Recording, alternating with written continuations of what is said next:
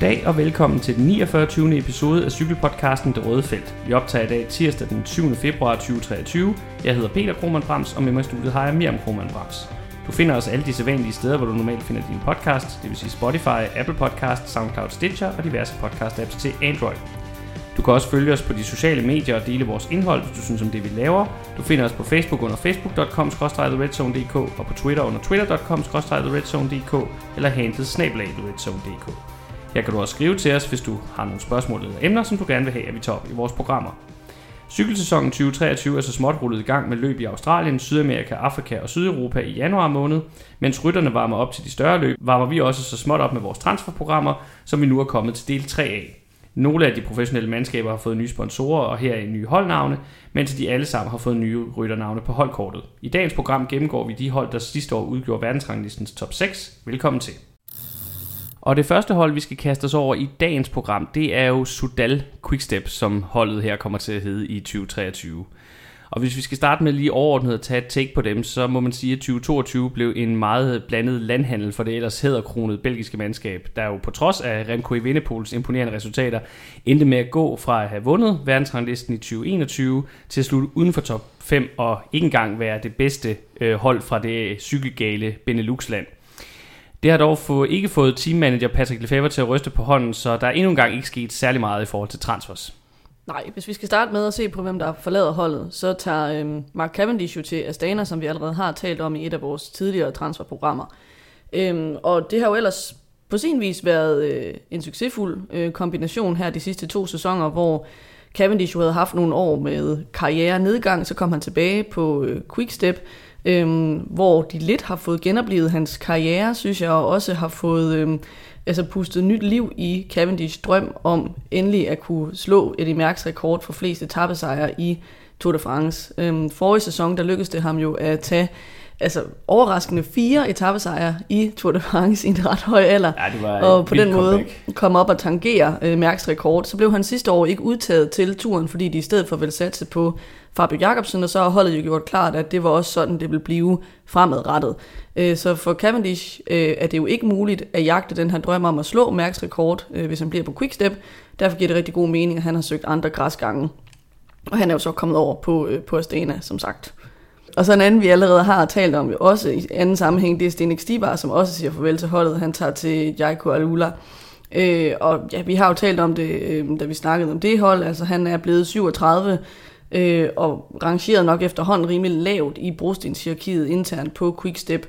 Øhm, han var jo selvfølgelig også en del af den her rimelig skuffende forårssæson, klassikersæson, som Quickstep havde sidste år. Øh, så måske det var på tide, at der skete noget udskiftning der, og det virker naturligt nok at sige, at han er ikke en rytter, der er noget fremtid i, fordi han har den alder, han har, så han skal ligesom videre. Så er der også øh, en anden, vi allerede har øh, berørt tidligere, nemlig danske Mikkel Honoré, som skifter til EF. Øhm, som vi har talt om før, så var han jo utilfreds med, at han ikke rigtig fik sine egne muligheder i klassikerne på Quickstep for alvor. Øh, på en måde synes jeg, det er lidt en skam for et hold som Quickstep, at de ikke kan holde på en ung mand, som jo især i 2021-sæsonen viste ret lovende takter med blandt andet en tredjeplads i San Sebastian, en tredjeplads i Bretagne Classic, en tredjeplads i Drome Classic, øh, top 5 i Polen rundt og i Tour of Britain samlet. Øh, det er jo en, en mand, der kan øh, mange ting, øh, og det er usædvanligt for Quickstep, at en ung rytter vælger at afbryde kontrakten, mm. uden at den er udløbet, som jo er det, der er sket med Honoré. Øhm, men omvendt vil jeg også sige, at der er jo bare virkelig crowded house mm. øh, på Quickstep inden for den øh, type af løb, han gerne vil køre, Mikkel Honoré. Øh, fordi det er klart, at tidligere og nuværende verdensmestre, øh, Julian Alaphilippe og Remco Evenepoel, bare ubestrideligt er mm. i toppen af hierarkiet, øh, når det kommer til de kuperede klassikere, som er dem, som Honoré gerne vil køre som kaptajn. Og det er jo det, han får mulighed for på sit nye mandskab. Ja, man kan sige, det er jo lidt sjovt et eller andet sted, fordi Quickstep jo, når vi har snakket om brostensløbene, så har de haft meget den her kollektiv tilgang, og det er også det, de har haft succes med, når, når det virkelig er, er lykkedes for dem, hvor de har måske ikke haft den største stjerne til brostensløbene, men kombinationen af flere gode ryttere har gjort, at de har kunne vinde øh, de her løb, hvor det så har virket til, at ardennerne har det været lidt mere ensporet, der har man lidt mere, og det, det har jo selvfølgelig også noget at gøre med, hvilke typer af rytter det er, de, vi taler om her. Der er jo forskel på en Kasper Askren, øh, Stenik Stibar, øh, Yves Lampere, Florian Sinichal, og så øh, Remco Evenepoel og Julian Alaphilippe, hvor de sidste to, sidste to er, er begge er, er verdensmestre, nu, en nuværende og en tidligere. Øh, så så det, der er bare en forskel der. Jo, det har også noget med løbenes beskaffenhed at gøre. Altså i ja. brostensløbene, så er det meget mere åbent, øh, om du lige kører med i det ene, det andet eller det tredje mm. ryg, når vi nærmer os finalen. Det kan, der kan alle tre i princippet være lige gode muligheder for ja. at ende med at sidde og skulle afgøre løbet, hvor at i Liège, Bastogne Liège, i Flesh Wallonne, i Amstel ja. Gold Race, der er der bare mindre fidus ved at blive sendt ud øh, sådan ja. rimelig tidligt, fordi at for det meste bliver det afgjort øh, til sidst. Man kan sige, at sidste år så lykkedes det jo ved, at de sendte Remco Evenepoel afsted mm. øh, semi-tidligt i, ja. i Liège, altså tidligt i finalen øh, hvor de så var meningen, de skulle have Alaphilippe øh, i baghånden. Det var så der, hvor Alaphilippe endte med at styre det. Ja. Øhm, så det er jo ikke, fordi det vil være umuligt at køre med den taktik, men det er klart, at det er en, en taktik, der mm. ligger mere til højre benet øh, i brostensklassikerne. Ja, men øh, helt klart vil jeg sige, at i forhold til de to andre, hvor man kan sige, som vi har talt om indtil nu, øh, Cavendish og Stibar, hvor der er tale om på en eller anden måde naturlig øh, udskiftning, naturlig afgang, så er det her øh, et mere ærgerligt tab for, for holdet, fordi der var der er potentiale i Honoré, og det må vi jo så se, om han så kan udleve på, på Quickstep i stedet for. Eller det må vi så se, om han kan udleve på EF i stedet for. Sorry, my bad. Øh, til sidst skal vi også lige nævne, at øh, de to trækdyrslegender, Stein Stiels og Ilio Kajse, begge to går på pension. Især Kajse, der efterhånden var blevet 40, har været berømmet for sine mange kilometer i front af feltet. Øh, men det er, da, er så slut nu, men øh, man kan sige, at de har stadigvæk øh, Tim de Klerk, også kendt som øh, traktorteam, så det skal nok gå. Øh, de er stadigvæk øh, vel, øh, velpolstret på, på den front, fordi Tim de Klerk han udgør det skulle næsten for tre rytter i forhold til, hvor mange kilometer han tager i, i fronten af et felt. Så, men øh, god øh, pensions øh, cykelpensionstilværelse til de her Stil og, Stils og Kajse. Øh, og så vil vi så til gå videre til at kigge på, om der er kommet ind, og man kan sige, at i hvert fald det første indkøb, der er virkelig tale om en, en af de her en-til-en erstatninger. Ja, fordi de henter jo sprinteren til Merlier over fra Alpecin-holdet, som jo bare er mere eller mindre en en-til-en erstatning for Cavendish, og måske en, en erstatning, som har det bedre med at være nummer to i hierarkiet, end det Cavendish tror har. Jeg, godt, vi kan øhm, med. Han har hentet en del sportsejere for sit tidligere hold øh, hen over de sidste par, par sæsoner, blandt andet i Tour de France og i Giro d'Italia. Øh, så han er sådan en, der kan, kan blande sig i øh, sprinterduellerne på allerhøjeste niveau. Øh, han har så også haft lidt den her tendens til at gå meget hurtigt kold i de store etabløb. Det har været sådan lidt en joke, at han vinder den første etape, og så ser man ikke mere til ham bagefter. Nej. Øhm, han er ikke så glad for bjerge. Det, det, det, altså, det ved jeg godt, det er der ikke nogen sprinter, der er, men, men han lader til at tabe utrolig meget øh, momentum hen over dem. Ja, måske også bare, altså måske mindre holdbar i ja, virkeligheden. lige præcis. Øhm, han har jo så selv meldt ud, at han har det fint med, i år i hvert fald, at være nummer to i det der sprinterhierarki. Øhm, og det lader til at være rimelig settled allerede nu, at det altså bliver Fabio Jacobsen, der kommer til at få plads øh, på holdet i Tour de France. Øh, så er Giro d'Italia jo øh, udset til at skulle bygges op om Remco Evenepoel, så der bliver nok ikke plads til at prioritere en topsprinter. Så det ser ud til, at øh, Malier så kommer til at køre Vueltaen som mm. sin Grand Tour i år. Øhm, og der kan man sige, at, at det er jo en lidt anden tilgang, at han er helt okay med at være nummer to, hvor med Cavendish var det lidt mere et mm. konfliktpunkt, at det ikke var ham, der skulle med til turen. Uh, apropos det her med, at der så ikke bliver nogen sprintersatsning i Dion, hvor Evenepoel jo er topprioriteten, så kan man se uh, den næste uh, investering, de har lavet, den kan man i helt, eller den kan man i meget tydelig grad se i det lys, synes jeg. I, altså, de henter jo Jan Hirt over fra Intermarché Warranty, øhm, og han havde en god sæson sidste år, som var sådan næsten lidt en comeback-sæson, hvor han jo fik øh, både en etappesejr og en samlet 6. plads i Giro d'Italia efter nogle ellers magre år. Øh, men han er jo også en rytter, som er blevet 32, så når han bliver hentet til Quickstep, så tror jeg ikke, det er fordi, at de tænker, at han skal ligge og køre top 10 i Grand Tour selv. Altså det må være fordi, at han skal over og være en erfaren og solid hjælper og løjtnant for Remco Evenepoel i bjergene. Og det giver rigtig god mening på den måde, at Lefebvre, øh, Patrick Lefebvre, øh, teammanageren på Quickstep, har nok opdaget, at han bliver nødt til virkelig at booste Grand Tour-truppen hen over de mm. næste år i alle transfervinduerne, hvis han skal holde på sin unge guldfugl Remco Evenepoel, fordi der var jo de her rygter om, at Ineos måske vil prøve at gafle Remco Evenepoel, og, og han skulle mm. måske ophæve kontrakten med Quickstep og komme over på et hold, hvor det var mere attraktivt at køre som klassementsrytter. Det blev så ikke til noget, øh, og blev ret hurtigt manet i jorden. Også de der rygter af både Lefebvre og Evenepoel, men der er jo ikke nogen tvivl om, at en Evenepoel, hvis han skal være glad, så skal der være en god bjergtrup lige nu er der en hederlig bjergtrup, men bestemt ikke en trup, der er lige så god som UAE's, Ineos, Jumbus, som jo er dem, han skal konkurrere med. Nej, og der er vel også hold, der altså, ligger i det lag, hvor Quickstep selv endte på verdensranglisten sidste år, der også har bedre klassementer. Bora, skulle jeg lige tage øhm, Så øh, jeg synes klart, at den her investering må ses som et led i, at de, de forsøger at, at opprioritere mm. det her for at holde Vindepol gladere for at opbygge en trup, der bedre kan støtte ham. Helt klart. Så er der også en uh, interessant uh, dansk tilføjelse. Nu mistede de jo en dansker, men der kommer så en anden ind i stedet for. Ja, de henter Kasper Pedersen over fra DSM-holdet, og det tror jeg faktisk kan blive meget interessant at følge.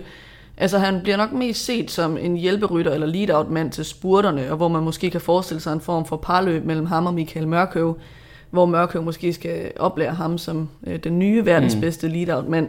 Øhm, men omvendt så har vi jo også set ham vise en lille smule potentiale øhm, i klassikerne til at levere resultater på egen hånd. Han har for eksempel øhm, en sejr i Paris Tour i 2020, som er sådan en ret stor skalp, han har taget.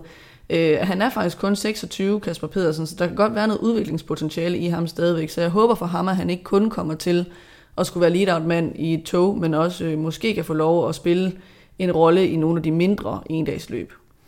Endelig så hættede de allerede midtvejs i sidste sæson den blot 19-årige slovak Martin Svacek ind som øh, stagiaire. Han er meget ung fortsat, så jeg tror egentlig, vi mest skal forvente, at han egentlig stadigvæk er med for at lære mere, end øh, at man skal regne med, at han selv kører resultater hjem. Der var i hvert fald ikke meget af det øh, den halve sæson, han fik sidste år. Og så som du også allerede har nævnt, Miriam, så må man sige, at det vigtigste her måske i virkeligheden er, at Lefebvre fik holdt fast i, i Vendepol, selvom at, at Ineos måske, det var i hvert fald det rygterne gik på, var klar til at hive den helt store tegnebog op af lommen for at få, få ham købt fri af, af hans langtidskontrakt, som han jo har med, med Sudal Quickstep, men øh, han har kontrakt helt til 2026. Men ja, det skete ikke, og det betyder, at det stadigvæk er ham, som, øh, som i hvert fald en del af sæsonprogrammet skal, skal bygges op om entydigt. Hvis vi kigger på det samlede billede, hvordan ser det så ud for Sudal Quickstep her inden 2023-sæsonen? Jamen, altså de mister en topsprinter og to gode klassikerfolk i hver sin type klassikerterræn. Og ind får de jo så en ny topsprinter, en hurtig fyr, som potentielt også kan bidrage i de hårde klassikere, og en mand, som kan støtte op i, i Grand Tours øh, om en kaptajn. Øh, så samlet set vil jeg vurdere, at de står cirka lige så godt, som de gjorde forud for sidste år, måske marginalt svagere på papiret. Øhm, jeg synes måske, det der egentlig mere interessant ved deres transfer, det er det her med, at, at det vidner om, at øh, de selvfølgelig gerne vil prioritere klassementstruppen fremadrettet til øh, Evenepoel, men også at de ikke har tænkt sig at sylte hverken sprinterne eller øh, klassikertruppen. Øhm, så det ser jo lidt ud som om, at de gerne vil holde fast i deres oprindelige DNA som klassiker og, og sprinterhold, og samtidig vil bygge den her klassementstrup op om Evenepoel. Og jeg synes, det er ambitiøst, men det bliver også spændende at følge, om der reelt er plads nok i en trup til den bredde, både hvad angår forskellige ryttertyper, men også hvad angår fokus, fordi nogle gange kan det være svært at spille på så mange forskellige heste. Vi bliver i Belgien og skal nu tale om Intermarché Circus Wanty, som jo var måske den helt store succeshistorie i 2022. Det lille og stadig relativt nye World Tour hold endte højst overraskende med at snuppe en femteplads på sidste års verdensrangliste og sluttede dermed øh, som bedste mandskab fra Belgien i sæsonen 2022. Nu gælder det så den svære toer, og i opvarmningsprocessen hertil må man sige, at øh, der har været godt gang i svingdøren, hvilket måske desværre også siger noget om, at Bular og Companies økonomiske begrænsninger som hold. Ja, det siger måske også noget om, at da de øh, sidste år skulle sætte holdet sammen, der lavede de en del etårige kontrakter for at fylde holdkortet op med nogle ryttere, der kunne mm. gå ind og, og levere noget stabilitet og nogle resultater hurtigt. Øh, det var en god prioritering, fordi de endte jo højt på, øh, på verdensranglisten, men det betyder så også, at så skulle de enten forlænge de her kontrakter mm. øh, og åbne op for ny lønforhandling, kan man sige, mm. øh, og ellers så bliver de nødt til at skifte ud, og det er jo så endt med, at mange af dem øh, har søgt videre. Øh, de siger farvel til et stort navn i Alexander Kristoff, som tager til Uno X. Og den nu 35-årige nordmand øh, fik jo så kun en enkelt sæson hos Wanty, mm. men det var en fantastisk en af slagsen. Øh, vi talte om, at det var lidt et sats, at de hentede ham ind, fordi han havde haft det der dårlige sidste år på UAE, mm. hvor de hentede ham, og han var også selv ude at sige, Christoph, at han forstod ikke, at han kørte så ringe, og at hvis han blev ved med at køre så dårligt, så ville han stoppe karrieren, øh, fordi det var ikke sjovt øh, at køre på cykel, når det bare overhovedet ikke blev til noget. Og så har han jo bare haft en kanonsæson øh, i mm. 2022. Han lavede fire sejre for holdet, øh, og en af dem var en ret stor triumf i Schelte Og i det hele taget havde han bare en rigtig flot øh, klassikerkampagne, hvor han kørte øh, parløb med den unge kanon øh, Biniam Girmay.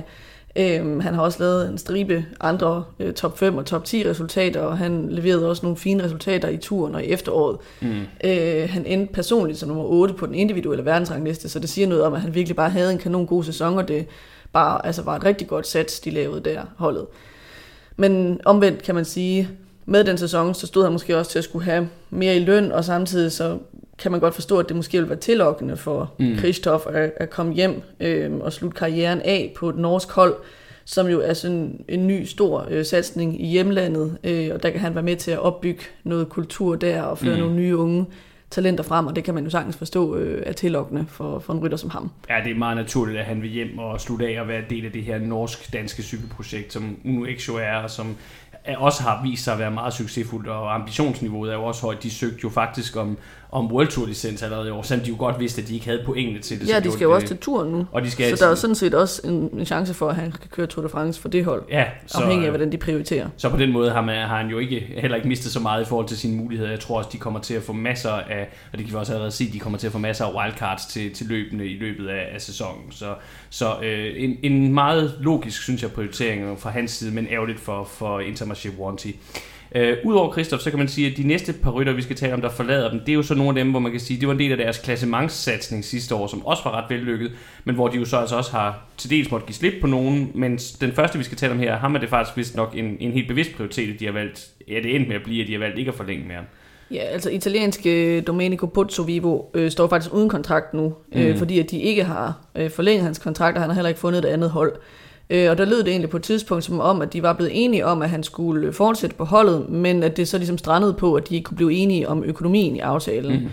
Øhm, og øh, selvom man kan sige, at det jo så fra holdet på den ene side er, er et bevidst fravalg, så er det jo mm. omvendt også en mand, som de kommer til at savne på pointfronten, fordi at øh, selvom han jo på ingen måde er sådan en, der kan køre mere om podieplaceringerne længere, så øh, har han alligevel leveret stabilt i top 10. For eksempel så lavede han en 8. plads i Giro d'Italia, og det er jo sådan nogle resultater, som er meget værdifulde for et hold af den her type, og som er med til at skrabe point sammen til en god placering på verdensranglisten.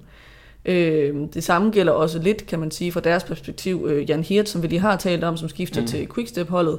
Øh, der for dem, øh, hans nye arbejdsgiver, der er han nok mest en luksushjælperytter, mm. men for det hold, han siger farvel til, der er det jo et tab i forhold til klassementerne i Grand Tours og, og også i ugetabeløb, oven mm. på den 6. plads, han leverede i Giroen sidste år. Så det er jo en mand, som har været med til at levere synlige resultater og point, som de mm. så øh, ikke længere har på holdkortet.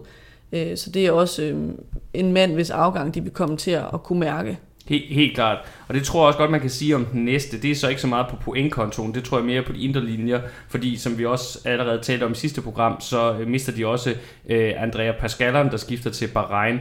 Øh, og man må sige, at på trods af hans fremskredende alder, han øh, er lige blevet 35, så har han jo været god for sekundære resultater, også enkelte sejre på, på lidt lavere niveau. Og så har det været meget tydeligt for mig, at han har været en kulturskaber på det her hold, så det er jo også øh, noget, de så mister øh, på den front. Jeg vil dog sige, hvis vi snakker pointmæssigt, så er den næste rytter nok et lidt større tab. Ja, Quentin Hermans, som er skiftet til Alpecin-holdet. Øh, øhm, han er jo ligesom Van der Pol øh, og Van Aert, en mand, der har taget springet fra cross til landevej. Øh, måske ikke med helt lige så stor succes, men dog Ej, det, med men, øh, men stadig... pæn succes. Hmm. Øh, og flotte resultater på World Tour niveau sidste år. Han blev faktisk nummer to i Liège Bastogne Liège øh, efter Remco Evenepoel. Øh, men han var utilfreds med mængden af plads, han fik øh, på holdet, hvilket jo egentlig er sjovt på et hold, hvor det hmm. ellers ikke vrimler med profiler, men øh, der har måske alligevel været øh, lidt trængt med både Kristoff og Giermeier, som jo selvfølgelig klart er et meget mm. større mm. talent. Øhm, så et skifte giver mening, men han er også et tab for deres øh, klassikertrup. Så mister de øh, belgiske Tom de Vrient, som skifter til Q365. Øh, han bidrog faktisk også lidt sidste år. Det var så helt klart på lavere niveau, men der var stadig lidt point på kontoen for hans vedkommende. Så, øh, så også en mand, som på en eller anden måde bliver, godt kan, kan komme til at være savnet øh, til den kommende sæson. Det tror jeg til gengæld ikke kommer til at gøre sig gældende for øh, Barnabas Peak, der er skiftet til øh, øh pro holdet Human Powered Health. Øh, han øh, ligner et, et mislykket ungarsk øh, talent. Det er et fedt navn, et virkelig fedt navn, men, men, men ikke, øh, ikke en mand, der, der, der vil blive savnet. Øh, det gør sig nok også gældende i forhold til Corne van Kessel og Theo Delacroix, som øh, skifter helt ned på... Delacroix. Delacroix, sorry. Øh, de skifter begge to helt ned på kontinental niveau. Ingen af dem har haft særlig store resultater på landevejen. Skal dog siges om øh, van Kessel, at han er, er en rimelig hederlig crossrytter, har også lige været med til, til VM i cross, hvor han så vist nok godt nok udgik. Øh, men øh, men øh, igen ikke det store tab i forhold til landevejen. Og så til sidst er der Jan Bakkelands, Dimitri Kleis og Kevin van Mielsen, der alle tre stopper karrieren. Øh, de må nok alle tre siges at være noget sidste salgsdato. Men især Bakkelands og til dels også Kleis øh, har haft nogle gode resultater og sejre øh, i løbet af karrieren, om inden de ligger øh, nogle år tilbage. Når der er så mange, der forlader et hold, så må der jo nødvendigvis også være nogen, der kommer ind. Der er jo ligesom øh, også nogle krav til, hvor mange der skal være i truppen. Så øh, nu vil vi kigge lidt på nogle af de rytter, de så har hentet ind. Og der er sådan lidt et tema, øh, apropos også, hvordan deres trup var sammensat sidste år, og hvor meget de fik ud af den. Der synes jeg i hvert fald, der er noget, der, der er lidt genkendeligt i forhold til det. Ja, altså jeg synes, at man kan i hvert fald godt genkende strategien med at indkøbe nogle ryttere, som måske er gået lidt i stå, eller er blevet lidt gamle, og som tidligere har været profiler, men som så ikke bliver betragtet som topryttere længere. Mm. Øhm, den første, der er værd at fremhæve, det er portugisiske Rui Costa, som de henter over fra UAE-holdet. Øh, og der må man sige, at han har jo haft en stor karriere, men det er også ved at være længe siden, at vi har set noget øh, for alvor fra øh, verdensmesteren tilbage fra 2013. Øh, han er blevet øh, 36 år, øh, så på papiret så ligner det jo lidt sådan en, et indkøb af en, der mere har et navn, end han har resultater i benene, øh, og som man måske kunne tro skulle have en rolle som bikekaptajn. Men jeg vil sige, at portugiseren umiddelbart er kommet rigtig flot fra start forholdet allerede. Han har taget øh, en etappesejr på sidste etape og en samlet sejr i et kæmpe kup øh, på sidste etape af Valencia rundt øhm, hvor han jo endte med at, at snuppe føretrøjen fra Giulio Ciccone på den sidste etape. Han imponerede også i trofæårene nede på ja. Mallorca. Der gjorde han det også godt. Øh, så jeg synes, at sådan med tanke på, hvad Intermarché Wanty-holdet fik ud af sidste år, at købe sådan halvgamle øh, profiler ind, som ikke var vildt godt kørende længere, og så løfte deres øh, niveau, så kan han blive interessant at følge, og det kan vise sig, at han kan blive det her års øh, Jan Hirt eller Louis Menches, som lige pludselig får gang i karrieren igen på et rimelig sent øh, tidspunkt. Øh, fordi altså sådan en som Louis Menches havde jo også en af sine bedste sæsoner længe mm. øh, sidste år. Øh, så det, det kan jeg godt se noget fornuftigt i, med tanke på, hvor stor en succes det var sidste år.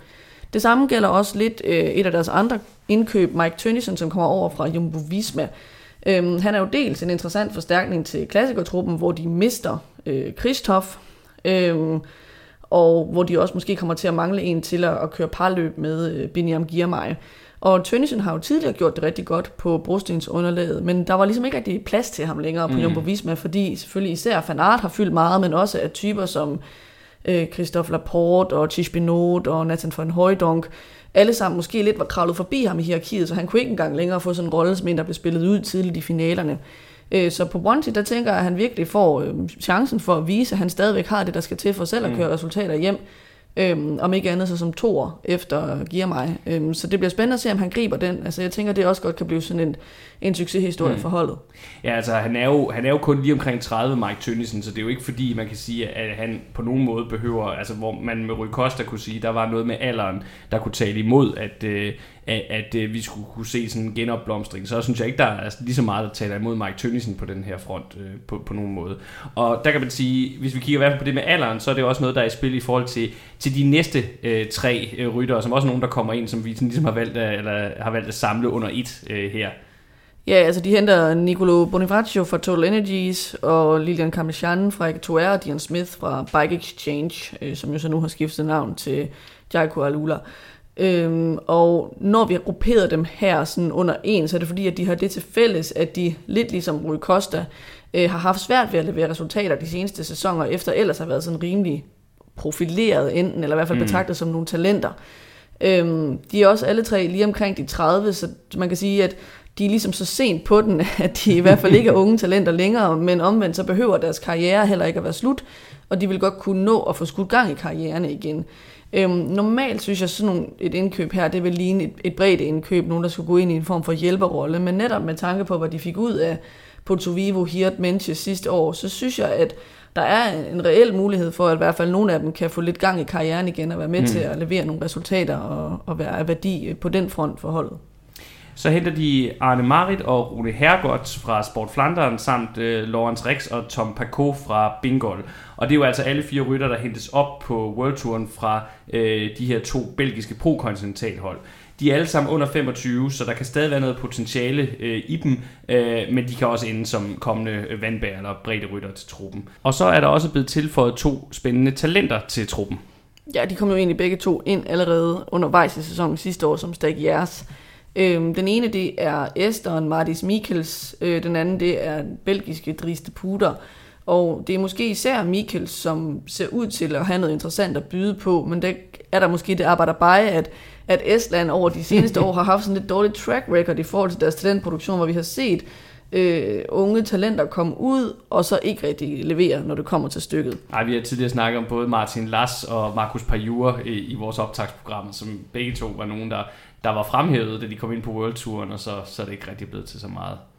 Øh, Deputer kommer så til gengæld fra Hagens Bam Action, og det plejer jo at, at borge for kvalitet og et ret højt bundniveau af udviklingspotentiale. Øhm, så det bliver spændende at se, om de kan udvikle de to talenter. De har jo i hvert fald vist øh, mm. Øh, et vist potentiale for at lave talentudvikling med Giermeier. Der kan man jo så diskutere, om ikke han var så talentfuld, at det var blomstret, uanset hvad. Det er jo lidt svært at vide. Ja. Øh, men det er i hvert fald nogen, det kan blive interessant at følge. Hvis vi lige sådan skal samle op på det, hvordan ser det så ud med øh, Intermarché Circus Wanty, som holdet jo hedder nu her inden øh, 2023-sæsonen? Der er jo virkelig stor øh, udskiftning, især Kristoff, men også øh, sekundært øh, Hermans og Hirt og Vivo og Pasqualeren er, er rytter, hvis på Inghøst fra sidste år, de jo så bliver nødt til at skulle finde nogle andre ryttere, der kan levere, som efterlader huller på holdkortet. Jeg tror som sagt, at Rui Costa kan komme til at levere en af sæsonens overraskelser, men der skal jo så alligevel meget til, for at han kan gøre op for, at både Hirt og Vivo forlader holdet. På samme måde så er Tønnesen jo også potentielt en god investering i klassikerne, men der skal jo så også ret meget til for at fylde Kristoffs cykelsko ud, og så mangler der stadigvæk at blive dækket ind for Hermans. Øhm, de to talenter er interessante, men altså resten af de rytter, de har hentet, synes jeg lidt mere er, er wildcards.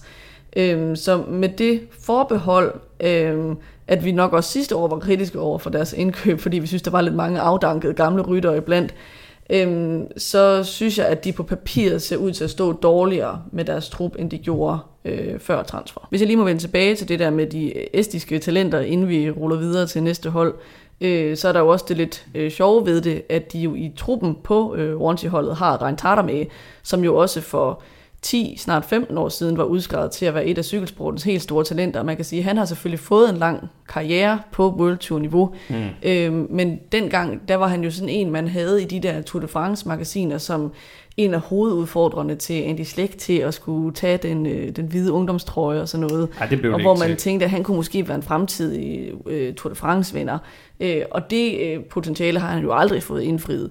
Øh, så på den måde så går det sådan langt tilbage med den der fornemmelse af, at, at der har været nogle estiske talenter, som ikke er blevet mm. til det, de måske var udskrevet til at være. Ja, altså som vi snakkede om, som jeg snakkede om i et af vores tidligere programmer, så... Øh, så vil jeg næsten sige, at, at jeg synes i perioder, at, at sådan rytter som Tadel Kangart faktisk har været en bedre rytter og har, har lavet flere resultater og har kørt øh, mere imponerende end Rein med har. Så det var også bare lige for igen at, at understrege den pointe. Vi går videre til World Tourens eneste tyske indslag, for nu er vi nemlig nået frem til at skulle tale om Bora Hansgrohe. Efter at øh, 2022-sæsonen gav det tyske mandskab deres første Grand Tour sejr, da Jai Hindley jo meget imponerende vandt Giro d'Italia, og de så samtidig endte med deres hidtil bedste placering på verdensranglisten som nummer 4, så må det siges, at transformationen til klassementshold den virkelig er lykkedes for tyskerne. Nu må målet for Ralf Denks tropper så være at mindske afstanden op til de tre tophold på verdensranglisten. Og de nye investeringer ligner der også et forsøg på at polstre den opadkørende del af truppen yderligere, men nok ikke i en grad, hvor man for alvor kan tro på, at de kan op på siden af UAE, Ineos og Jumbo. Nej, og det hænger så måske også lidt sammen med, hvem det er, de siger farvel til ja. i forbindelse med det her transfer, fordi ud går jo øh, blandt andre Vilko Keltermann, som skifter til konkurrenterne på Jumbo Visma. Øhm, efter femtepladsen i turen i 2021, så synes jeg, det så ud som om, at han øhm, sidste år måske mere fik sådan en rolle som en erfaren løjtnant eller hjælperytter i klassementstruppen. Øh, og det gjorde han i øvrigt rigtig godt, synes jeg. Øhm, øh, blandt andet i Giro d'Italia, hvor han selv, øh, tror jeg, væltede ret tidligt og satte en masse tid til, så i stedet mm. for indgik i en hjælperrolle for sin ellers tidligere rival, Jai Hindley, som jo så lykkedes med den her gang at trække øh, den lyserøde føretrøje hjem. Øh, og den rolle kan man jo så også regne med, at han nu skal have på, øh, på hjemlandets største cykelhold. Øhm, og i ham, der mister de jo en virkelig solid øh, løjtnant og en masse rutine. Måske ikke så meget direkte på, på indkontoen, men alligevel sådan en mand, som, som står i det der gelede bagved mm. øh, de store kaptajner, og som på den måde er med til at sikre succesen. Det gælder også, synes jeg, den, øh, en af de andre, de siger farvel til, som er Felix Groschartner, som tager til den anden konkurrent på UAE. Det fornemmer vi et tema her. Øhm, han tog måske også lidt et dyk i sit eget præstationsniveau sidste år, så hvis man skal kigge på hans personlige resultater øh, efter to år, hvor han jo ellers havde haft top 10 placeringer i Vueltaen. Øh, men han er altså en solid mand at have med i bjergene. Øh, det er klart, han er nok ikke en, de længere vil prioritere som, som den, man skulle satse på i klassementerne, men så er han jo en, øh, man igen mister for den del af truppen, der skal bakke op om mm. øh, kaptajnerne. Så øh, siger de også farvel til østriske Lukas Pøsselberger, der skifter til Jaiko Al-Ula. Han er jo primært en øh, hjælperytter, men øh, han har jo indimellem vist nogle evner til at kunne øh, snuppe de her sejre efter Jesper Skiby-taktikken, hvor man angriber kort før øh, øh, de sidste kilometer, og så holder øh, feltet bag sig til målstregen. Men igen nok primært en, en hjælperytter, de mister her. Og det samme må man så også sige om, apropos en vi lige har, har nævnt kort, nemlig Martin Lass fra Estland, der skifter til Astana. Han er aldrig for alvor blevet en succes, og øh, han skal nok mere på sin øh, Øh, på sit nye hold bidrage med spurterfaring i den her nye kazakiske satsning omkring øh, Mark Cavendish, som vi også tidligere har, har, øh, har nævnt i, i det første af vores øh, transferprogrammer. Så vi vil stadig gå videre til at kigge på, hvem der kommer ind, og der er i hvert fald en, må man sige, meget markant tilføjelse. Ja, altså, de henter jo Bob Jungels på AG2R, som vi har berørt øh, tidligere i et af vores andre transferprogrammer. Øh, og efter at hans øh, første sæson øh, hos AG2R i 2021 jo var meget præget af sygdom, så begyndte han faktisk at genfinde takterne sidste år. Øh, og jeg synes, han ligner en rigtig solid tilføjelse til truppen, som både kan være en værdifuld hjælper for holdet store klassementsprofiler i tabeløbene. Han blev selv nummer 11 i turen sidste år, Samtidig så kan han også være et solidt kort til en stor del af klassikersæsonen, hvor han måske også kommer til at skulle forsøge sig med at køre øh, sin egen chance. Han er jo sådan en mand, man både kan sætte til at køre mm. den og løb, og i virkeligheden også til at køre nogle af de lettere brostensløb. Han har faktisk et ret øh, massivt brostensprogram i år for første gang. Det, det kan jeg ikke huske, i hvert fald lige i nyere tid, at han har haft. Der har selvfølgelig også altid været det her med hans, øh, med hans sygdom, men, øh, men øh, det, det tror jeg kan blive rigtig spændende nu. Vi har også snakket lidt om, at, at Bora jo tidligere var et, et, et udpræget klassikerhold, dengang de havde Peter Sagan, og, og det er der ikke så meget af mere, men, men der er der en, en mand her, der, der måske kan gøre et eller andet for dem, i, udover at han så selvfølgelig, hans primære rolle bliver at bidrage i, i etabløbene. Hvis jeg lige hurtigt skal gennemgå de øvrige tilføjelser, og det gør jeg blandt andet, fordi de ikke er så interessante, så henter de Nico Dens, som er tysker, hjem fra, fra DSM. Der er tale om en udpræget hjælperytter, der faktisk øh, øh, har kørt det meste af sin karriere uden for Tyskland. Han har jo først været i Frankrig, og så de seneste år i Holland, men nu vender han altså endelig hjem til moderlandet, eller fædrelandet, eller hvad, hvad vi nu skal sige. Så øh, er der franske Viktor Koretsky, som kommer fra B&B Hotel. Øh, det er en 28-årig tidligere crossrytter, som først debuterede på landevejen sidste år, og det er, vil jeg sige, meget, meget svært øh, at, at ligesom, vide, hvad man skal forvente af ham. Det, det er ikke, fordi vi fik sådan et klart billede af det sidste år heller. Og så endelig så er der det tyske talent Florian Lipovic, øh, som også kom ind allerede midtvejs i, i sidste sæson. Øh, han har ikke øh, den mest vanvittige resultatliste for ungdomstrækkerne, så det kan også godt lidt virke som sådan en... Øh, det er jo et tysk hold, det eneste tyske hold på World Touren det her, så det kan også godt virke lidt som sådan en... Øh, øh der, der er et talent her, vi ligesom bliver nødt til at prøve at se, om vi kan udvikle, men, men ikke sådan en, en investering, hvor man på forhånd har de sådan helt store øh, forventninger til. Så vil jeg vil egentlig bare sige, at vi går til at samle op på, på Bora Hanskro. Hvordan ser det ud efter transfersæsonen med dem? Jamen altså, Bob Jungels er som enkeltstående rytter, synes jeg nok en bedre end de fire, de siger farvel til, hvis vi sådan skal kigge på individuelle kvaliteter. Mm. Men samlet set, så synes jeg, at tabet af Keltermann og Pøsselberger og Grosjarden nok er større for deres klassementstrup, end der så bliver vejet op for med dem, de henter ind. Øh, det er nogle rigtig dygtige løjtnanter, som øh, drager til konkurrenterne på Jumbo og UAE, som de siger farvel til. Dem tror jeg, de kommer til at komme, kunne savne i, øh, i Grand Tours. De gør måske ikke så meget i forhold til det, sådan pointhøsten og, og vil nogle øh, øh, etappesejre og sådan noget, der bliver kørt hjem. Men som det lag der, der bakker op om stjernerne, mm. og dermed indirekte er med til at sikre deres klassementssucces, så tror jeg, de kommer til at savne dem. Så jeg ser dem umiddelbart som stående en lille smule svagere, end de gjorde forud for sidste sæson. Så bevæger vi os op i verdensranglistens top 3 fra sidste år. Vi skal en tur over øh, Nordsøen og over til Storbritannien, hvor vi skal have fat i Ineos Grenadiers. Og der må vi jo sige, at de tidligere turkonger, de vil formentlig gøre alt, hvad de kan for at vende tilbage til tronen i Frankrig. Men øh, umiddelbart er det svært at se, at det skulle kunne lade sig gøre i år. Indkøbene i år handler mere om det langsigtede projekt, og det er jo fedt at øh, se, at de har et langsigtet projekt. Det synes jeg virkelig er årets øh, transferpolitik, den markerer. Men man kan også godt argumentere for, at de rytter, de så mister til gengæld, det svækker dem i den indbyrdes duel med Jumbo Visma UAE, i hvert fald her på kort sigt. Ja, øh, så et af de store navne, de siger farvel til, det er Richie Port, som siger helt farvel til cyklingen, i hvert fald øh, Ja. den udøvende del, og stopper sin karriere. Og der kan jeg sige, der vil jeg gerne have, at vi lige faktisk bruger lidt mere tid på ham her, for jeg tror måske lidt, vi har overset ham i vores, øh, øh, hvad skal vi sige, øh, øh, glorificering af nogle andre, der har valgt at gå på pension i år, som også er større rytter, men øh, ja, jeg synes, vi skal snakke lidt om hans karriere, fordi den er alligevel sådan okay imponerende, når man Ja, på det. altså det er klart, at, at han øh, kører sig jo ikke op på siden af Vincenzo Nibali og Alejandro Valverde, som også har indstillet karrieren mm. efter i år, men han har haft en virkelig flot øh, karriere. Altså når han bliver overset lidt, eller når vi har overset ham lidt, så skyldes det måske fordi, at han aldrig har fået de der helt store øh, Grand Tour sejre, som man måske havde forventet af ham, øh, da han brød igennem. Øhm, men det ændrer ikke på, at han har et et enormt øh, imponerende generalieblad, øh, ikke mindst når man kigger på ugetabeløbene, fordi Ja, der har han været god. han ender faktisk karrieren med to samlede sejre i Paris-Nice, to samlede sejre i hjemlandets Tour Down Under, og en enkelt samlet sejr i både Schweiz rundt og Dauphiné og Katalonien rundt og Romandiet rundt. Så han har virkelig vundet de der ugetabeløb, som er meget prestigefulde, øh, og dem af dem, som, som for alvor er værd at vinde, synes jeg godt, man kan sige. Øh, Udover det, så har han jo også nået at få opfyldt sin drøm om at stå på podiet i Paris, selvom han ikke kom til at stå øverst. Så lavede han jo i 2020-sæsonen øh, en samlet tredjeplads i øh, Tour de France, noget som ellers altid sådan havde, havde undsluppet hans greb. Øh, der var altid gået mange ting galt for ham i de her Grand Tours. Så alt i alt synes jeg, vi må sige, at det virkelig er en flot karriere, den 38 Austral- år i Australien har haft, øhm, og, og som vi nu skal sige farvel til. Og det er jo klart, at øhm, for Ineos var han ikke længere en rytter øh, her sidste år, som de sådan satsede på som en, der skulle lave resultater selv.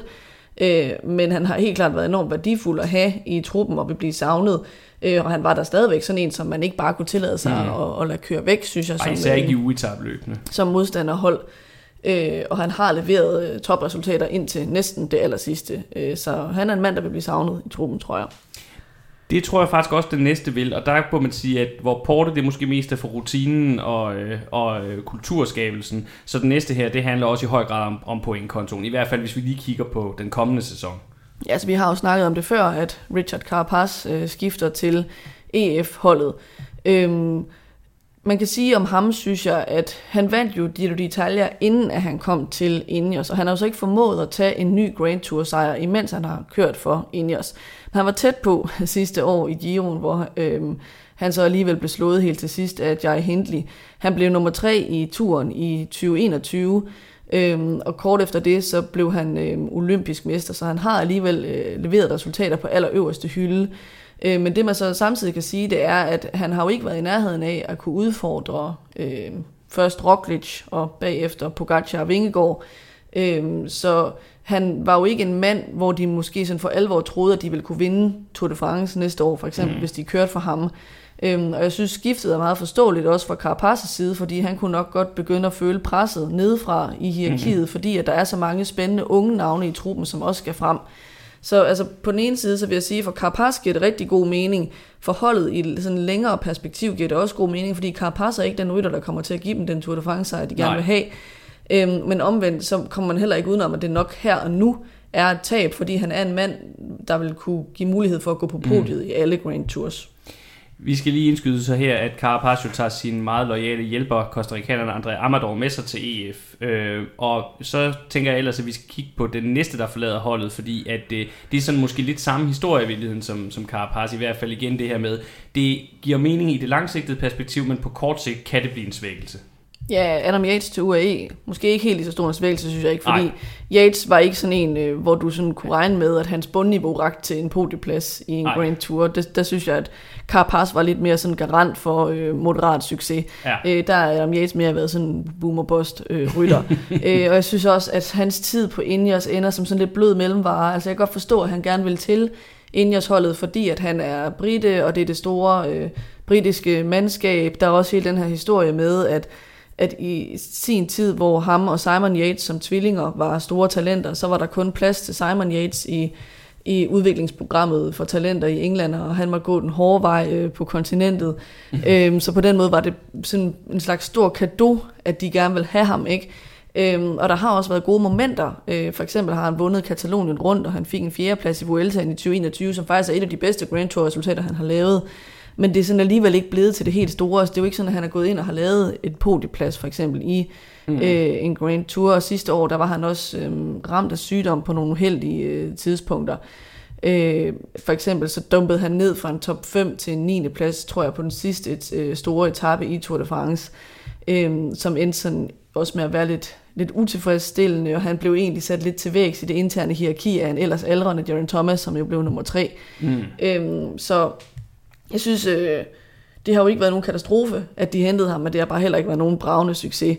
Øh, og så skiftet til UAE, synes jeg kan undre lidt. Altså det er jo et stort ja. hold, hvor man kan få lov til at være med til at vinde Grand Tours, men det bliver næppe med ham som kaptajn. Nej, og det kommer vi også til at øh, snakke om. Og det kommer om. vi til at snakke om tidligere. Men altså han er sådan en mand, der, der i hvert fald har leveret point til holdet mm. øh, og sejre øh, og topresultater, som de umiddelbart øh, kan komme til at savne. Øh, og lige præcis point og topresultater, det har den næste mand faktisk også leveret. Og så derudover, så tror jeg også, at han kan blive et tab på de, på de indre linjer, lidt på samme måde som med Richie Port. Øh, ja, det er i hvert fald Barle skifter til Jumbo Visma, øh, som jo også er et af konkurrentholdene. Også øhm, og han har jo ellers måske været holdets bedste navn i brostensløbene de seneste sæsoner, og det blev kronet med en flot sejr i Paris-Roubaix sidste år. Øhm, han har nok også været god som hjælper på de flade etapper i de længere etabeløb, øh, så i den sammenhæng kommer han også til at være et tab øh, for holdet. Jeg vil sige, jeg synes, at det giver god mening, at han gerne vil køre på det store hollandske mandskab, fordi han selv er hollander. Øh, men lidt ligesom med Yates, synes jeg, at man kan, kan rejse spørgsmålet, om det nødvendigvis er et hold, hvor der bliver enormt god plads til ham, mm. sammenlignet med Ineos, fordi på Ineos, der var han jo ubestridt i hvert fald en af de to bedste øh, til den disciplin, han excellerer i øh, hvor der kan godt blive lidt mere trang for ham på, på Visma, men det kan vi tage om lidt, når vi snakker om det hold. Ja, og, og så vil jeg bare lige indskyde, altså jeg tror ikke, man skal undervurdere hans rolle som, som vejkaptajn. Det ved jeg er noget, han er blevet øh, øh, rust og, og meget anerkendt for in, internt på holdet, også at, at topnavnene i forhold til klassementet. Så, så også på den front, der bliver han, øh, bliver han svær at undvære. De, de, har jo lidt, de, er, de er ikke så godt stillet på den front, som de har været tidligere. Der var jo den gang, hvor de havde øh, Ian Standard og Luke Rowe, der bare øh, øh, styrede feltet med hård hånd øh, i, i de gode ture hvor de vandt med, med Wiggins og, og især Froome. Øh, men, men der synes jeg også, de mangler lidt på den front efterhånden. De har selvfølgelig stadig Kwiatkowski, men det er også øh, meget at, at bruge øh, ham øh, i den rolle i forhold til, hvad han ellers også kan. Men, men det har vi snakket om tid, det skal vi ikke gå ind i nu. Den sidste, jeg lige vil nævne, der forlader holdet, det er Eddie Dunbar, der skifter til Jaiko Al-Ula. Han leverede måske et lille gennembrud i 2022 med samlede sejre i Coppa i Bartoli og Ungarn rundt. Det har vi også øh, øh, talt om tidligere. Men øh, han er nok et mindre tab sammen med de øvrige navne. Der bliver han lidt dwarfed øh, sammenlignet med, hvad, hvad, hvad de resultater, som, øh, som de øvrige øh, folk, der forlader egentlig os, har, har præsteret. Øhm, så nu synes jeg i stedet, at vi skal gå... Øh, oh, og så skal jeg lige tilføje det, at han er så øvrigt kommet rigtig dårligt fra start øh, på øh, sit nye hold. Han har øh, nemlig øh, måtte udgå med en skade øh, i hånden i et af sine første løb. Ja, så synes jeg, man måske kan sige om Dunbar, at han er mere sådan en rytter, hvor man kan sige, okay, han er et talent, der ikke helt slog til, så han skibes ud for at gøre plads til nogle nye talenter, og det giver rigtig god mening. Ja, og det er netop det, vi skal tale om nu, for nu skal vi tale om dem, der kommer ind på holdet, og der må vi virkelig sige, der er satset massivt på talentmassen i den, øh, i den sammenhæng. Ja, og det helt store navn, det er selvfølgelig Thymen Arnsmann, som de hiver over fra, fra DSM, og som vi har talt om, så er det jo super ærgerligt for DSM, at, øh, at når Arnsmann så øh, forløser potentialet og bryder igennem, øh, så vælger han at skifte hold til, øh, til Ineos. Mm. Øh, han er virkelig et spændende klassementsnavn, synes jeg, til fremtiden. Han brød igennem med en etappesejr og en samlet 6. plads i Vueltaen sidste år. Øh, han havde det hele taget en god sæson, hvor han også blev nummer 2 i Polen rundt, og nummer 6 i Tirreno Adriatico, nummer 3 i Tour of the Alps. Øh, han kørte også øh, flot i Giroen, øh, hvor det sådan, måske var sådan lidt mere lige ved næsten, men hvor man ikke var i tvivl om, at der virkelig var, var krummer i ham. Og han er kun 23 år, så der bør jo være masser af udviklingspotentiale, som Ineos kan lege med. Øh, han har også den force, at han har en god enkeltstart, så håbet må helt klart være fra Ineos' side, og også fra hans egen side, at han på længere sigt skal være sådan en, der kan køre med om podieplaceringerne i Grand Tours. Øh, det tror jeg sagtens, han kan udvikle sig til, men omvendt har jeg det også sådan, at jeg synes ikke, man kan forvente, at han allerede i år skal gå ind og kunne matche klassementsprofiler som Pogacar og Vingegaard. Så han ligner en rigtig god langtidsinvestering, men han er ikke en her og nu løsning mm. på Ineos problem med, at de mangler en seriøs kandidat til øh, altså at kunne vinde Tour de France. Mm.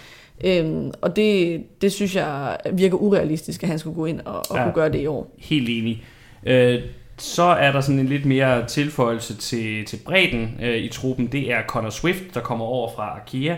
Han vender simpelthen hjem til Storbritannien efter en del år i det franske. Han havde et rimelig godt 2021, men kunne så ikke rigtig følge op på det sidste år. Og han er som sagt nok mest tiltænkt en rolle som ren hjælperytter. Og det er jo så en rolle, han i øvrigt nu kommer til at dele med sin 8 år ældre fætter og nu holdkammerat Ben Swift. Ja, de er faktisk i, øh, i familie de to.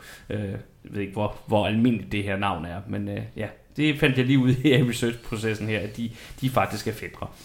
Jeg synes i stedet, vi skal snakke lidt mere om de talenter, der kommer ind på holdet. Der er jo tre, øh, de ligesom henter ind, som er i, i, fra, fra ungdomsrækkerne, øh, og især to af dem, synes jeg er værd at, at fremhæve. Ja, så en af dem, der er mest opsigtsvækkende, er selvfølgelig Liv Hater, som er lillebror til Ethan Hater, som allerede kører på holdet. Øh, og han kommer over fra Hagen Spearman Action, som jo er et, et hold, der er kendt for virkelig at udklække gode ja. øh, ryttere. Øh, han er den mest profilerede af, af de her talenter, de henter op øh, på forhånd. Øh, og det er ikke kun på grund af, at hans storebror øh, er en god rytter. Han har blandt andet vundet øh, U23-udgaven af Giro d'Italia sidste år. Øh, og dermed kan man sige, at han måske godt kunne ligne et bud på en fremtidig klassementsrytter også. Det vil så sige, det er tidligt at kunne sige noget om det, og især med tanke på, at vi måske fik det udskrevet lidt tidligt med hans storebror. Ja. Øhm, Øh, storebror er jo kommet skidt fra start i 2023 med et brækket kravben, kan lige mm. her. Øhm, Liv Hader har også en god øh, enkeltstart, så også på den front, kan man sige, minder han om sin, øh, sin storebror, men det er jo også, øh, kan man sige, en kvalitet, som er rigtig god at have i dag, mm. hvis man skal udvikle sig til klassementsrytter senere. Vi må ja. se, hvad han ender med at blive for en, en ryttertype, men han er i hvert fald en, der, øh, der er både en stor øh, fremtid på World Tour, og bliver betragtet som et rigtig stort talent. Øhm, en af de andre, der kommer ind, har også en rigtig god enkeltstart, og også et meget stort talent. Øh, det er den kun 18-årige Joshua Tarling, som er forsvarende juniorverdensmester i enkeltstartsdisciplinen. Øhm, og han har også allerede vist, at han kan køre øh, med mod de bedste i den disciplin her i sæsonopstarten, hvor han har fået en, en anden plads på den afsluttende enkeltstart i løbet i Toile Bessèche. Øhm, hvor det vel at værke var, at den eneste, der kunne slå ham, var Mads, Mads Pedersen. Ja, Øh, så han ligner en, der, der har succes med at lave det her direkte spring fra juniorrækkerne til det professionelle, fordi han, han adskiller sig jo så fra mange andre talenter ved, at han simpelthen har sprunget U23-klassen over, mm. øh, og bare gået direkte ind på, på World Tour-niveau. Det betyder så også, at vi måske skal forvente, at de kommer til at, at lave sådan lidt langsom udvikling mm. af ham, for ikke at kaste ham ud for meget med det samme. Og så med ham tænker jeg, at noget, der virkelig bliver interessant, det er, om han kan andet en enkeltstart? Altså kan han udvikle sig til at være mere end bare en enkeltstartsrytter? Og også, hvor meget vil han prioritere landevejen? Vil han også gerne prioritere noget bane? Jeg, jeg synes, jeg så jeg skulle lige høre på et tidspunkt, at han sagde, at en af de ting, der havde været motiverende for ham ved at vælge Ineos som hold, det er, at Filippo Ganna kører der, øh, mm. øh, som jo har succes med at kombinere at være dygtig til enkeltstart på, på landevejen, og samtidig øh, køre om OL-medaljer på banen. Øh, så det bliver også spændende at se, øh, hvordan han sådan selv vælger at prioritere sine talenter det er jo en, en, en meget, meget øh, indgroet del af britisk cykeltradition, det her med banen også, og, og der er jo masser af ryttere på Ineos, der øh, stadig kører bane, og har løbende kombineret det at køre bane med også at køre landevej, så det vil ikke være underligt, hvis vi kommer til at se ham i, i sådan en rolle også, øh, men igen, det kan så måske lægge nogle begrænsninger på, hvad han kan på, på landevejen, det, det må vi jo se. Øh, vi skal selvfølgelig også lige samle op på, på Ineos her oven på øh, transfersæsonen inden 2023.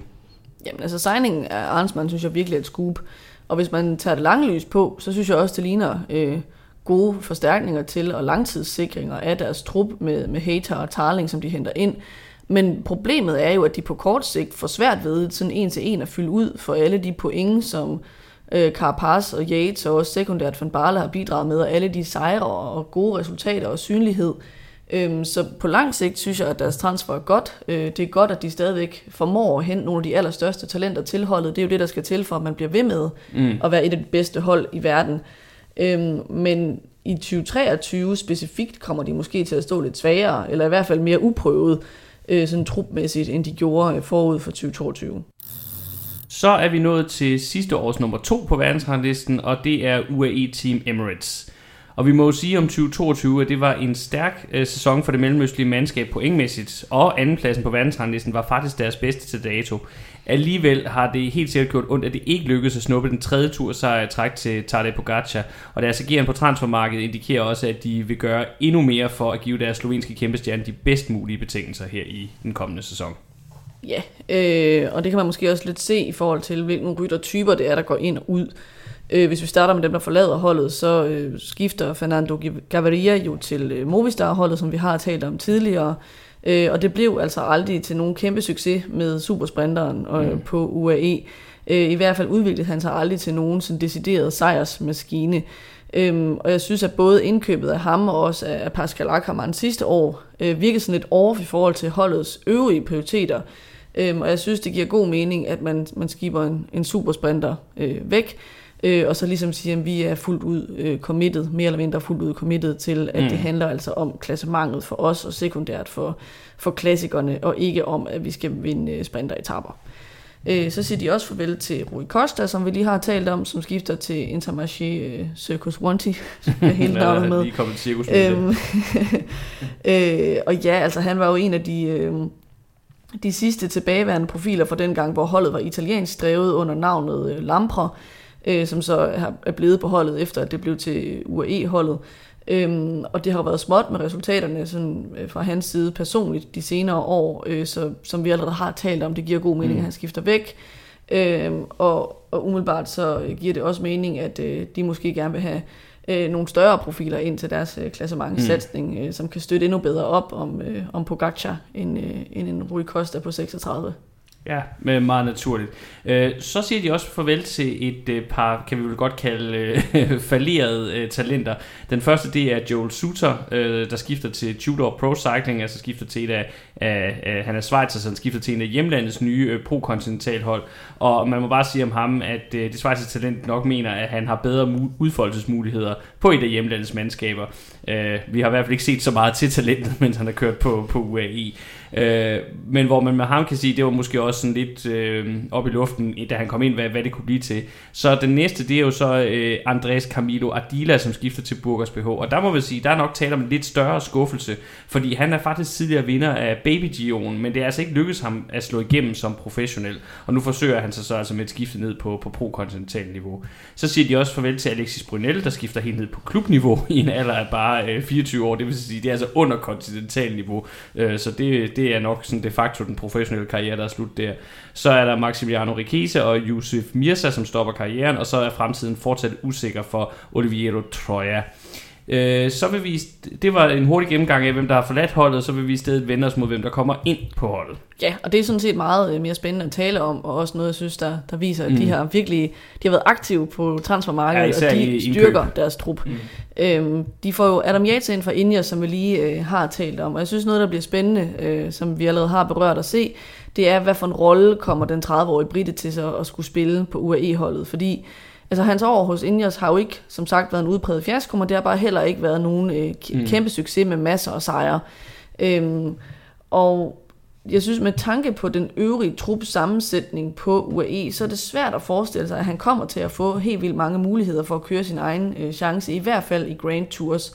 Han har selv sagt, at det han forestiller sig, eller håber, det er, at han skal fungere i sådan en form for rolle som backup i linjen lige bag ved Pogacar. Det, det han har været ude at sige, det er sådan en retning af, at der er jo ingen, der kan klare sig med kun én mand. øh, der kan ske så meget cykelløb, man kan vælte, man kan være uheldig med tidstab, man kan blive syg. Så det lyder lidt som sådan en, hvis Pogacar fejler, så kan jeg være der som backup-strategi. Øh, ja. øhm, øh, og, og man kan sige, en ting det er Pogacar ikke, men noget andet er, at Pogacar er jo langt fra den eneste stjerne, han skal kæmpe øh, øh, med øh, kaptajnrollen øh, mm. om der, fordi der er jo også en, en Almeida, som nok forventer, at han skal have en Grand Tour som kaptajn. Og som er også ser ud til at være prioriteret, når man ser på deres sæsonprogram. Det vil ja. vi snakke mere om i, i de næste udsendelser, vi laver. Så er der kæmpe talentet Juan Ayuso, som både mm. igennem i Vueltaen sidste år. Han forventer nok også, at han skal have lov til at være, øh, at være kaptajn på et eller andet tidspunkt.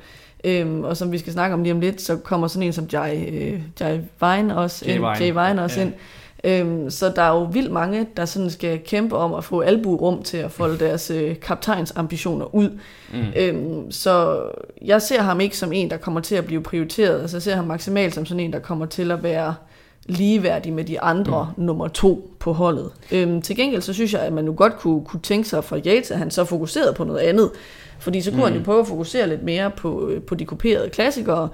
Øh, han kunne fokusere på at, at jage tabesejre, både øhm, mm i ugetabeløb og i Grand Tours, og i virkeligheden også på at tage nogle samlede sejre i ugetabeløbene, mm. altså lidt ligesom Richie Porter har gjort, og simpelthen sige, at det kunne være rigtig fedt, øh, at vinde nogle af de her meget mm. prestigefulde ugetabløb, også fordi at hans enkeltstart er blevet bedre over de senere ja. år. Altså han har tidligere været sådan meget øh, begrænset af, at han, ja, han kørt en dårlig enkeltstart.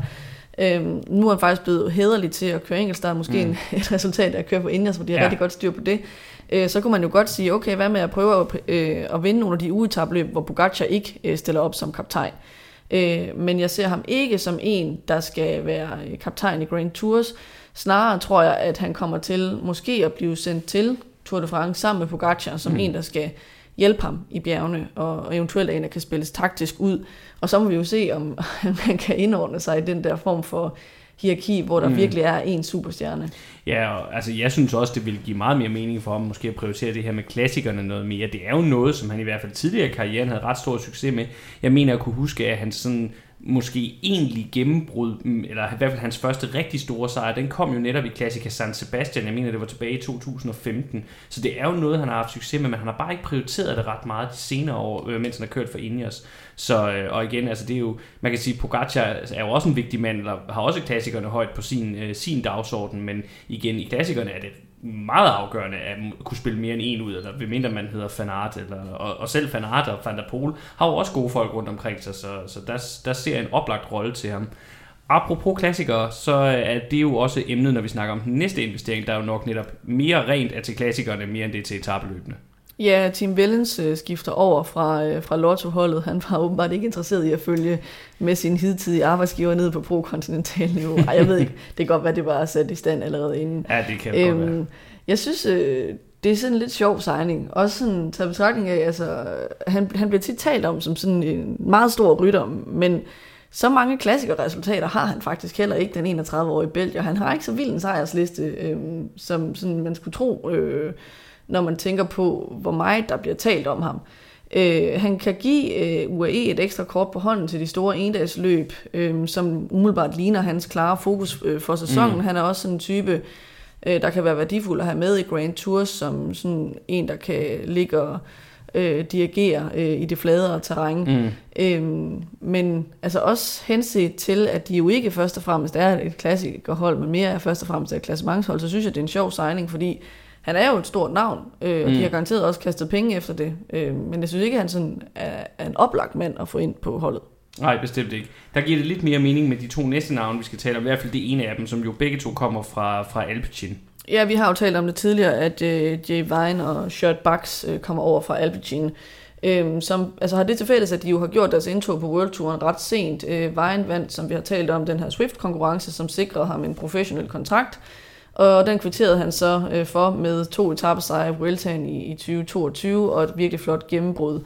Øhm, og nu tager han så skridtet helt op i World Tour Eliten på et af de allerbedste hold, øhm, og det er jo umiddelbart begyndt godt med en samlet sejr på hjemmebane i Down Under. Øh, men igen, altså ligesom Adam Yates, og måske endnu højere grad end med Adam Yates, så synes jeg, det er tvivlsomt, hvor meget plads han kommer til at få, og hvad for en rolle han skal indtræde i. Fordi altså en mulighed er jo at bruge ham i den trup, der skal bakke op om Pogacar, hvor han så kan være sådan en form for hjælper og løjtnant i bjergene. En anden mulighed, det kunne være, at han kan få lov at køre sin egen chance i andre løb.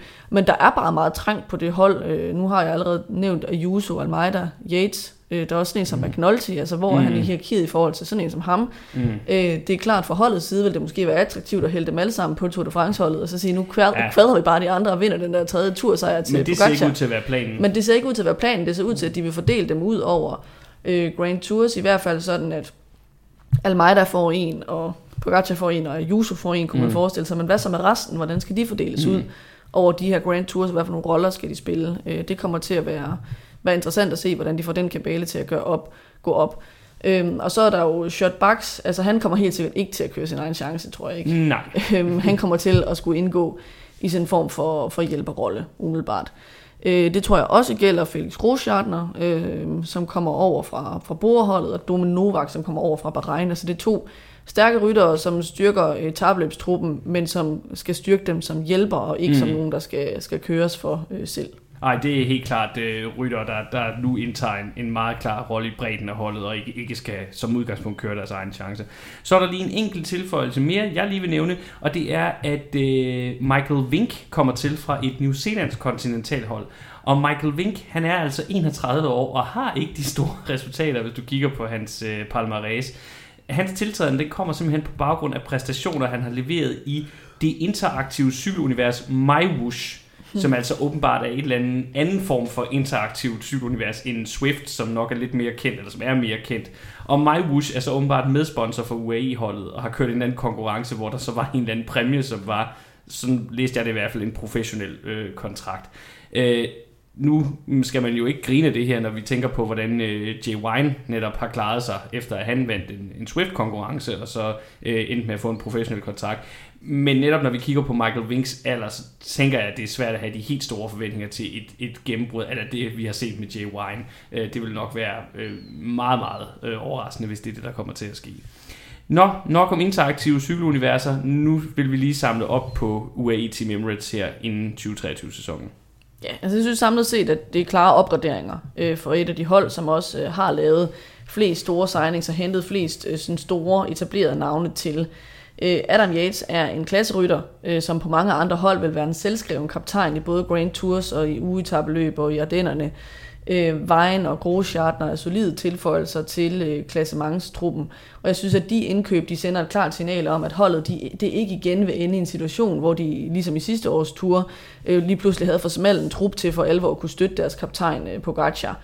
Øhm, snarere kommer de måske til at havne en situation, hvor der bliver lidt for mange kaptajner. Mm. Vellens er jo også en dygtig rytter, selvom sejrslisten måske ikke er, er helt lige så flot, øh, som sådan omtalen af ham øh, kunne give indtryk af.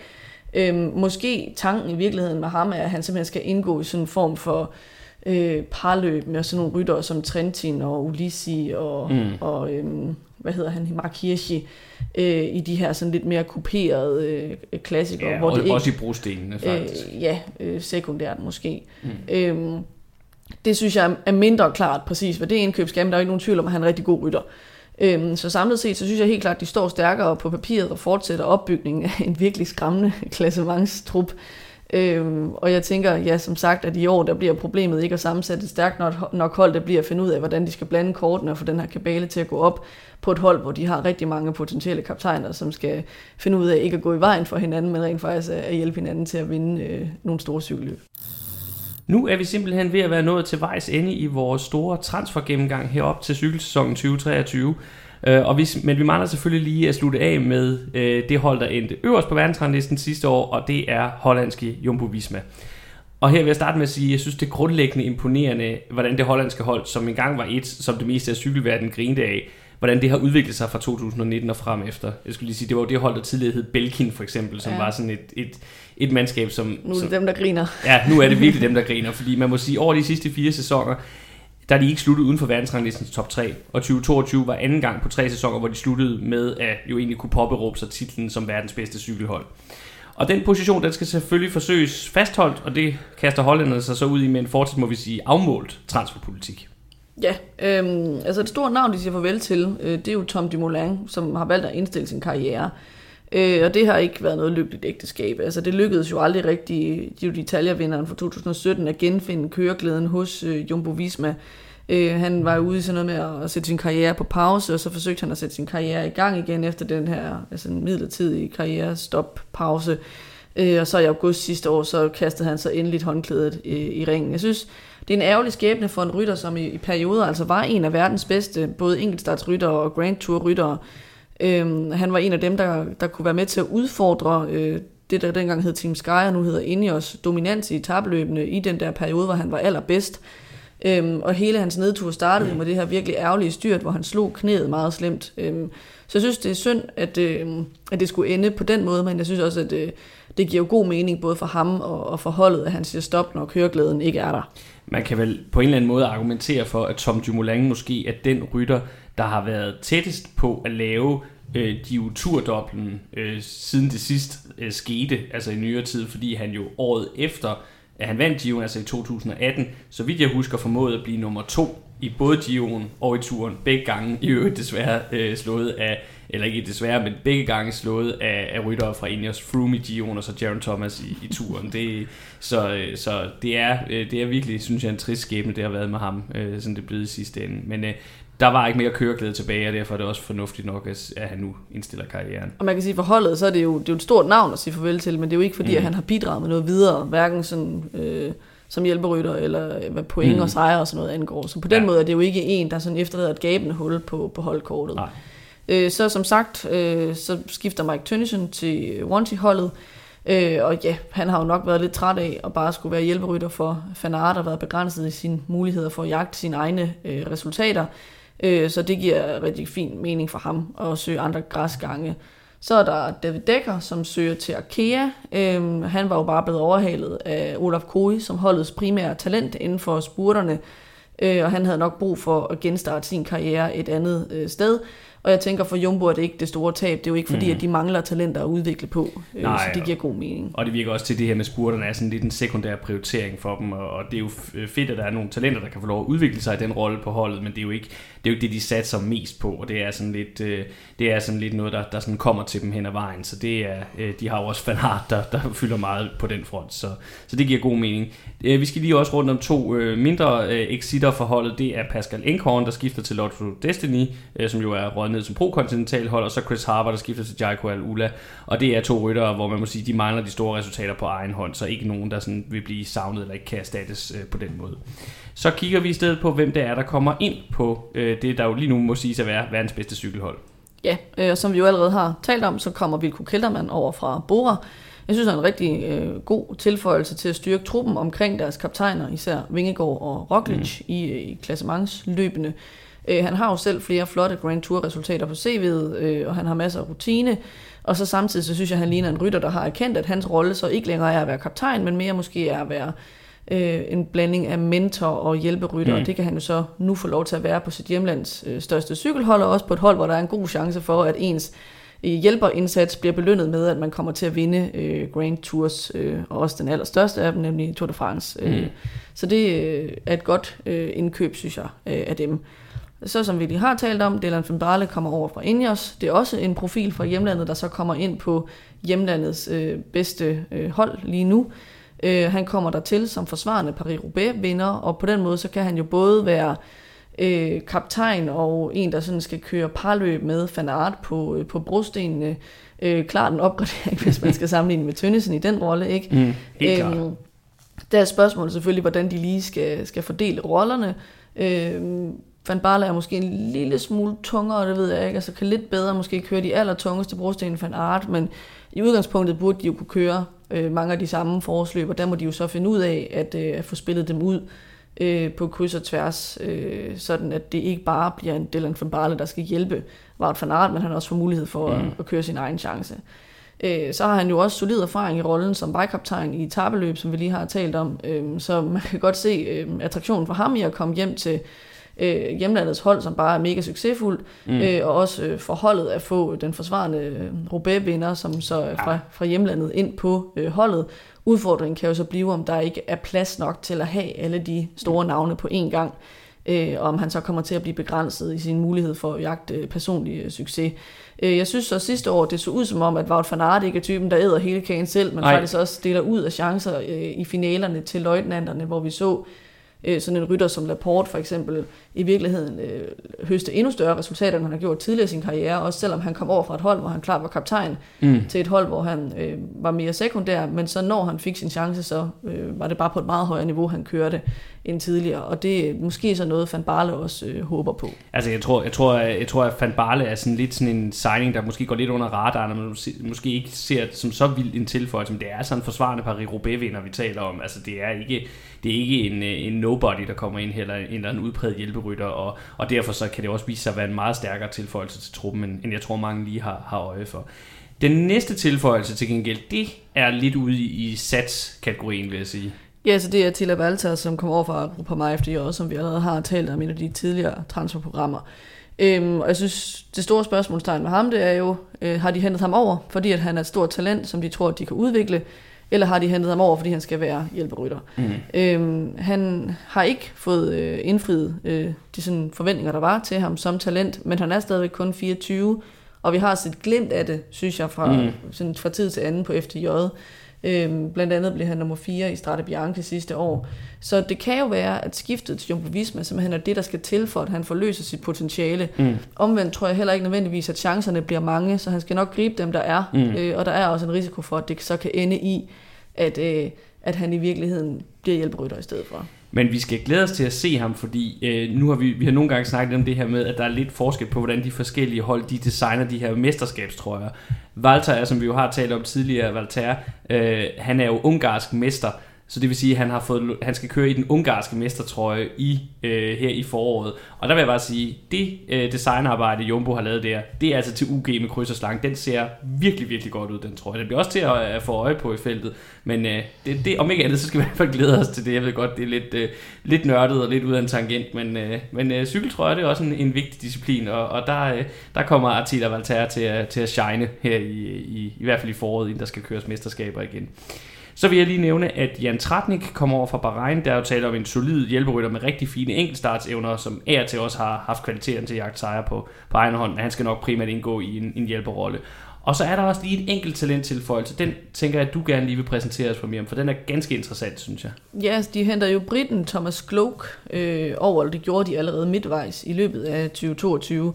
Øh, og det vil så sige, at han har valgt øh, Jumbo Visma til frem for hjemlandets Ineos, må vi sådan umiddelbart øh, antage. Mm. Han er i hvert fald et stort talent. Og det er jeg sikker på, at holderne er glade for. Øh, han kommer fra det hold, der hedder Trinity Cycling, som så vidt jeg husker også er dem, der har udviklet Tom Pitcock og Ben Healy og Ben Turner hen over de seneste år. Øh, så altså et hold, som har vist, at de øh, kan, kan udklikke øh, nye talenter. Øh, han er 21 år, og han er allerede kommet rigtig godt fra start som professionel. Øh, senest har han bekræftet potentialet med en samlet 6. plads i øh, Valencia rundt her i sæsonoptakten. Øh, så jeg synes øh, umiddelbart, han ligner en, der sådan kan gå ind og levere mere eller mindre fra dag 1, hvis han får chancerne til det. Øhm, og han ligner sådan ryttertypemæssigt en, der kan satse på kuperet klassikere eller Liège, eller måske på længere sigt på, på nogle øh, etabeløb. Og så må man jo håbe, øh, øh, med ham, at han måske kan få chancen i nogle af de, de små løb i år, så han også får noget øh, kaptajnerfaring der allerede. Ja, han bliver rigtig, rigtig interessant at, følge. Øh, og i det hele taget, så bliver det jo rigtig, rigtig spændende igen at se, om, om de i den her duel, som vi må regne med, de især får med UAE, om, øh, om de så kan, kan holde, holde stand og, og igen snuppe øh, den samlede øh, førsteplads på, på verdensranglisten. Vi er simpelthen ved at være nået til vejs ende, som jeg også sagde i, i indledningen af det her afsnit af, af programmet. Vi skal lige som det sidste have samlet op på, hvordan det ser ud for Jumbo Visma oven på transfersæsonen.